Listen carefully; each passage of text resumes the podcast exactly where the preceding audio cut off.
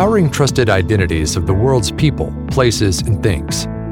Every day, millions of people in more than 100 countries use our products and services to securely access physical and digital places.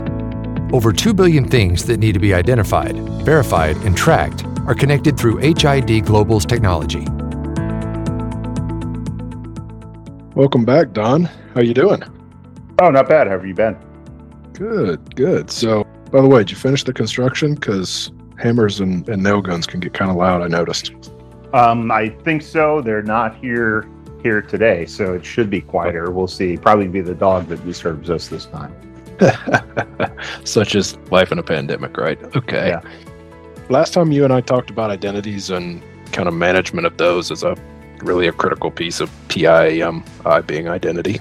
I wanted to chat now about the AM portion of that acronym, the access management portion. And, you know, an observation from some of the conversations I've had is it seems like a lot of the challenges customers are having really center around the concept of, as a for instance, I have five buildings or I have five offices.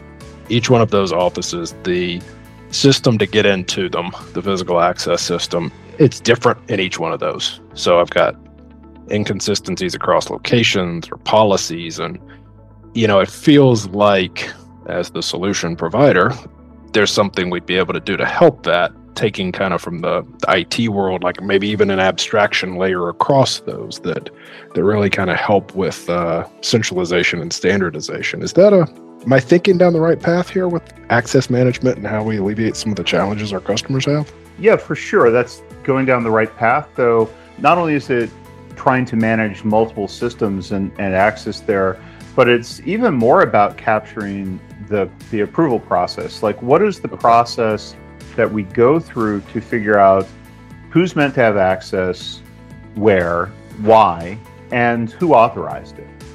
Okay, so then if I'm thinking about back to five buildings, five different offices, that's probably done highly manually today. But if I'm thinking about putting it into a system that kind of centralizes that, is this an efficiency quotient or is it more around accuracy and error reduction? It's both. You know, Oh. again, efficiency is certainly part of it, though at Yep. the end of the day, getting faster is good. It makes it makes life easier for us and, and makes our jobs easier.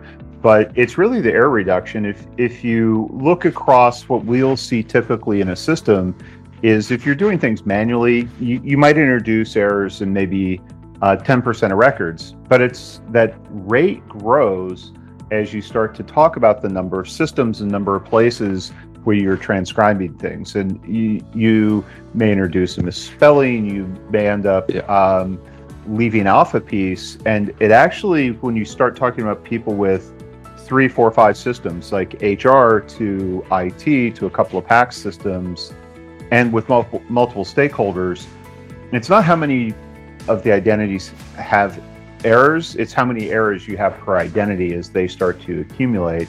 Yeah. so yeah i mean some of those are just nuisances like you know i don't know they, they spell my name wrong or or you know demote me in my title. They never seem to promote me. Or you know as long as they pay me correctly i think i don't complain about that too much. But then some of those have consequences. Um, you may see something where a person is duplicated they've they've changed jobs but we're not really sure is is this person in the marketing department the same person who previously was in sales and maybe we end up with two records two cards one of them is actually you know an orphaned record that doesn't belong to a person anymore Yeah. Yeah. That makes sense. So it's will reduce the burden on whoever's doing some of this administration, ergo eliminating some of the errors that come about. I mean, just by human nature, you know, Mhm. incidentally happens, but also really capturing what's happening, who's authorized this, which, you know, being able to track these things, these instances, these transactions, the wrong word, but these records over time allows us to now really focus those compliance efforts, really think about how we're capturing and codifying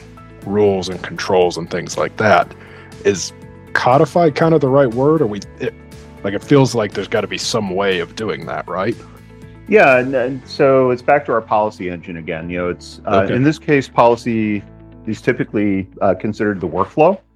Yeah. But the policy and the the, the steps it's going to walk you through in a system like this is capturing okay in this area who's the area owner is it a one step approval or is it two or three steps perhaps your manager has to authorize before you can request it the area owner has to grant it you, you may have different rules for different areas for a mm-hmm. maybe a manufacturing area you need to have the right safety training in place. For another area, it might be about insurance. For someplace else, it might be, you know, you're part of this team or you've gone through the correct approval process.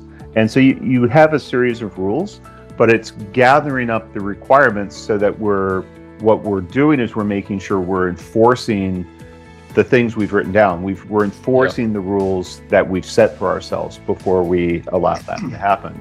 And of course, now, if I try to grant access outside of those rules, the system will stop and prevent that and ask if this is something you want to request from that approver rather than allowing you to just um, mm-hmm. accidentally grant access that's inappropriate. Yeah, that seems like, um, you know, so, sort of unrelated to the pandemic, actually, for once. You know, there's been a number of high profile security incidences that have information and physical security teams scrambling really probably at a global scale. But some of what you're talking about is also interesting because then it's you know it's going to help those individuals comply with any number of governance requirements, internal, external, but also implement something more least privilege oriented, which will probably also help from just a security footing over time. So really interesting to think about how access management's playing that that sort of role um, now. Yeah, and, and, and I think you're right. I mean, we are seeing this coming from uh, supplier agreements and other types mm-hmm. of of things that as we we partner with other companies, um, we need to tighten up our rules and make sure that that we stick with them.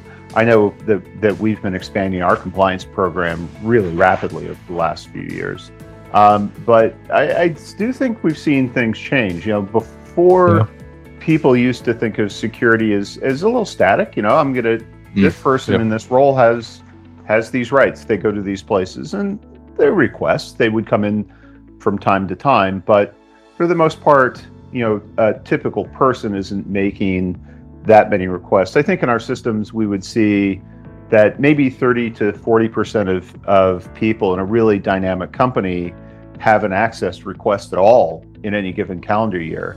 Well, okay that's completely flipped, and part of that is is um, like you're saying, least access permissions, but also because the rules keep changing. So yeah, we're now actually seeing that it's not 30 to 40 percent of people; it's all people. The process of changes, the data that you want to collect before you grant access has flipped from you know safety training or insurance to health questionnaires and, and mm, vaccine yeah. records, things like that and honestly, it's changing every six months. So um, where it used to be a, a, fraction of the employees, it's it's now everybody. Yep. Well, and that brings us to the maybe a topic for next time. Actually, a couple of topics for next time. Uh, the the dynamic nature of, of things is a, an interesting one to just kind of riff on maybe later. But I also think it gets us to you know, how's that made manifest in the plastic that I use to get into said building or into said cage or something to that effect? So I think let's leave it at that. I appreciate the chat, Don, as always. Um, enjoyed it. So we'll leave it there. Thanks, Great. Don. Yeah, talk to you soon.